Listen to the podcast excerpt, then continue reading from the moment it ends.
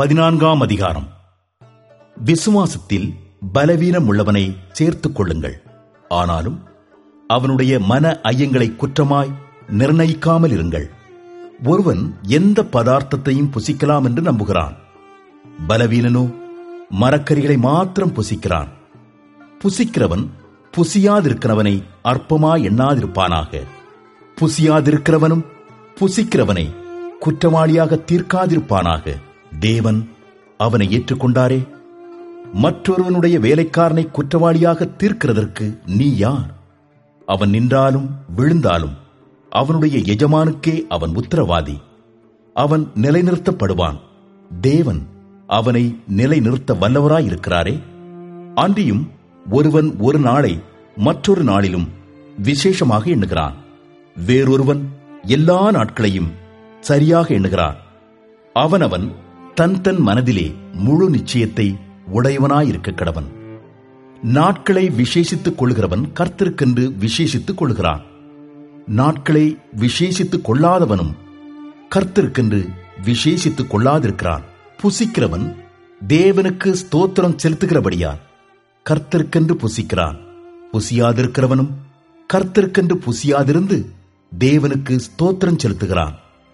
நம்மில் ஒருவனும் தனக்கென்று பிழைக்கிறதுமில்லை ஒருவனும் தனக்கென்று மறிக்கிறதும் இல்லை நாம் பிழைத்தாலும் கர்த்தருக்கென்று பிழைக்கிறோம் நாம் மரித்தாலும் கர்த்தருக்கென்று மறிக்கிறோம். ஆகையால் பிழைத்தாலும் மரித்தாலும் நாம் கர்த்தருடையவளாயிருக்கிறோம். கிறிஸ்துவும் மரித்தோர் மேலும் ஜீவனுள்ளோர் மேலும் ஆண்டவராயிருக்கும் பொருட்டு மரித்தும் எழுந்தும் பிழைத்தும் இருக்கிறார். இப்படி இருக்க நீ உன் சகோதரனை குற்றவாளி என்று தீர்க்கிறதென்ன? நீ உன் சகோதரனை அற்பமாய் எண்ணுகிறதென்ன?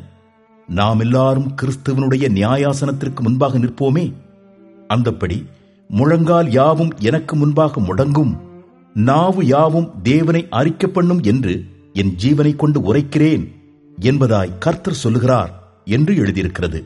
ஆதலால் நம்மில் ஒவ்வொருவனும் தன்னை குறித்து தேவனுக்கு கணக்கு ஒப்புவிப்பான். இப்படி இருக்க நாம் இனிமேல் ஒருவரையொருவர் குற்றவாளிகள் என்று தீர்க்காதிருப்போமாக.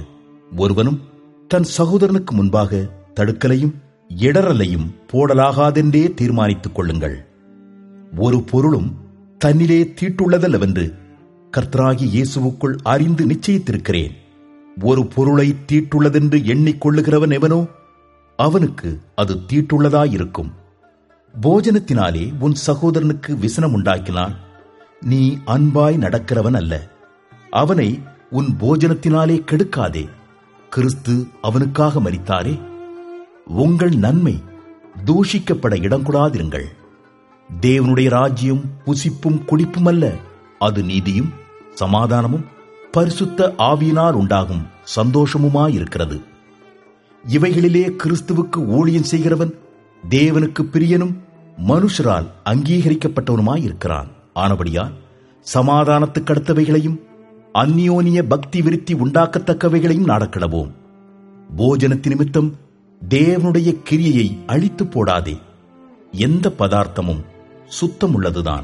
ஆனாலும் இடரலுண்டாக புசிக்கிறவனுக்கு அது தீமையாயிருக்கும். மாம்சம் புசிக்கிறதும் மதுமானம் பண்ணுகிறதும் மற்ற எதையாகிலும் செய்கிறதும் உன் சகோதரன் இடர்கிறதற்காவது தவறுகிறதற்காவது பலவீனப்படுகிறதற்காவது ஏதுவாயிருந்தால் அவைகளில் ஒன்றையும் செய்யாமல் இருப்பதே நன்மையாயிருக்கும். உனக்கு விசுவாசம் இருந்தால் அது தேவனுக்கு முன்பாக உன் மட்டும் இருக்கட்டும். நல்லதென்று நிச்சயித்த காரியத்தில் தன்னை குற்றவாளியாக்காதவன் பாக்கியவான். ஒருவன் சமுசெய்யப்படுகிறவனாய் புசித்தால் அவன் விசுவாசம் இல்லாமல் புசிக்கிறபடியினால் ஆக்கினைக்குள்ளாக தீர்க்கப்படுகிறான். விசுவாசத்தினாலே வராத யாவும் பாவமே.